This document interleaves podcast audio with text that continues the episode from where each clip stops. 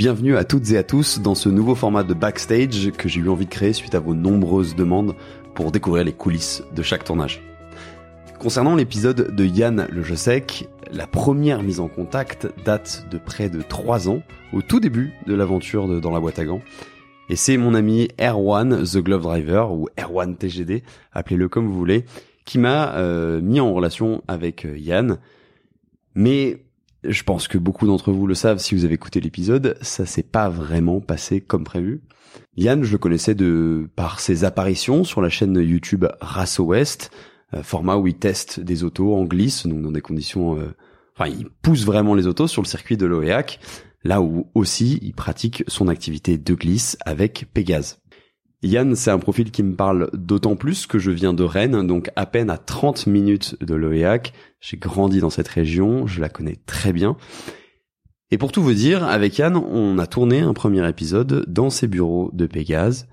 On était, je pense, en février ou mars deux mille vingt et un, sachant que le podcast avait vu le jour en novembre deux mille vingt, donc c'était au tout début. Mais cet épisode n'est jamais sorti.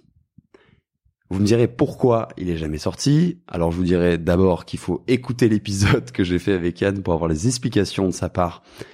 Mais en gros, il s'est passé que lorsque l'épisode a été enregistré, j'étais sur la voie retour, euh, je rentrais euh, à Rennes, et il m'a appelé pour me dire que l'épisode ne pouvait pas sortir.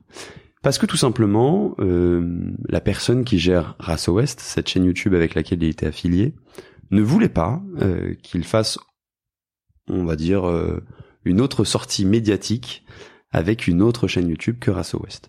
Il y avait une espèce de d'exclusivité un petit peu malsaine, dira-t-on, puisque l'avenir euh, l'a prouvé, puisque Yann s'est détaché un petit peu de, ce, de cette chaîne. Et donc j'étais très déçu, puisque c'était au tout début euh, du podcast. Euh, vous doutez bien, je connaissais personne, je connaissais même pas le garagiste de ma mère euh, au tout début, donc... Euh, C'était un épisode pour moi qui était l'épisode de la semaine, donc je me retrouvais sans contenu. Euh, Yann était très embêté, honnêtement, et euh, on s'est un peu fait la promesse tous les deux qu'on prendrait notre revanche. Et il aura fallu presque trois ans pour que cette revanche, si je peux l'appeler comme ça, arrive, puisque on a décidé tous les deux, lui euh, s'étant un peu sorti de l'emprise de Race Ouest, et moi ayant continué mon petit bonhomme de chemin, maintenant avec Vincent, mon associé. Euh, forcément dans la boîte à gants on n'a plus du tout la même ampleur que ça pouvait être le cas à l'époque. C'est devenu aussi une version filmée. À l'époque c'était cent pour cent audio. Et on a donc décidé de réenregistrer cet épisode, cette fois en audio et en vidéo, toujours dans ses locaux, mais alors cette fois-ci pas dans son bureau, mais entouré de ses autos. On a fait un cadre vraiment très sympa pour ceux qui ont déjà vu la vidéo sur YouTube. Pour ceux qui l'ont pas fait, allez-y. Et donc, je suis revenu un peu sur mes terres, à Lohéac, donc à côté de Rennes. Et le tournage a été franchement assez simple, puisque on a pris un T G V Paris-Rennes avec Vincent, mon associé. Et j'ai emprunté la vieille Clio quatre de ma mère. Je dis vieille parce que on dirait qu'elle est vieille, tellement elle a, elle a vécu. On va dire que ma mère n'est pas aussi passionnée automobile que moi. Et finalement, c'est pas si mal de rouler ce genre d'auto. C'est un petit retour à la réalité euh, par rapport à toutes les super autos que j'ai la chance de rouler maintenant.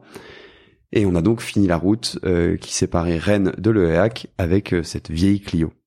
Et pour ce qui est du setup, là aussi ça a été assez simple puisque de, le garage de Yann regorge de petites merveilles. Je pense à des Supra, je pense à des M deux, je pense à des Yariser. Donc on a créé tout un petit setup euh, que vous pouvez voir encore une fois sur YouTube pour enregistrer ce podcast. Ça a été un vrai plaisir euh, de faire cet épisode tous les deux, le double Yann, on va dire. Et euh, je pense que honnêtement, l'épisode est bien mieux que le premier qu'on avait fait il y a trois ans, sûrement parce que je suis peut-être un peu meilleur et puis aussi parce que on se connaît bien depuis le temps. On s'est vu plein de fois et forcément la complicité était tout autre. Mon sentiment euh, après le tournage, c'est que j'ai repensé tout de suite aux podcasteurs débutants que j'étais et qui étaient déprimés que l'épisode ne puisse pas sortir et qui se retrouvaient finalement sans contenu à une époque où je sortais deux épisodes par semaine en présentiel et où je m'occupais de tout de A à Z. Quand j'y repense, je me dis que j'étais complètement fou et je comprends pourquoi je manquais de sommeil.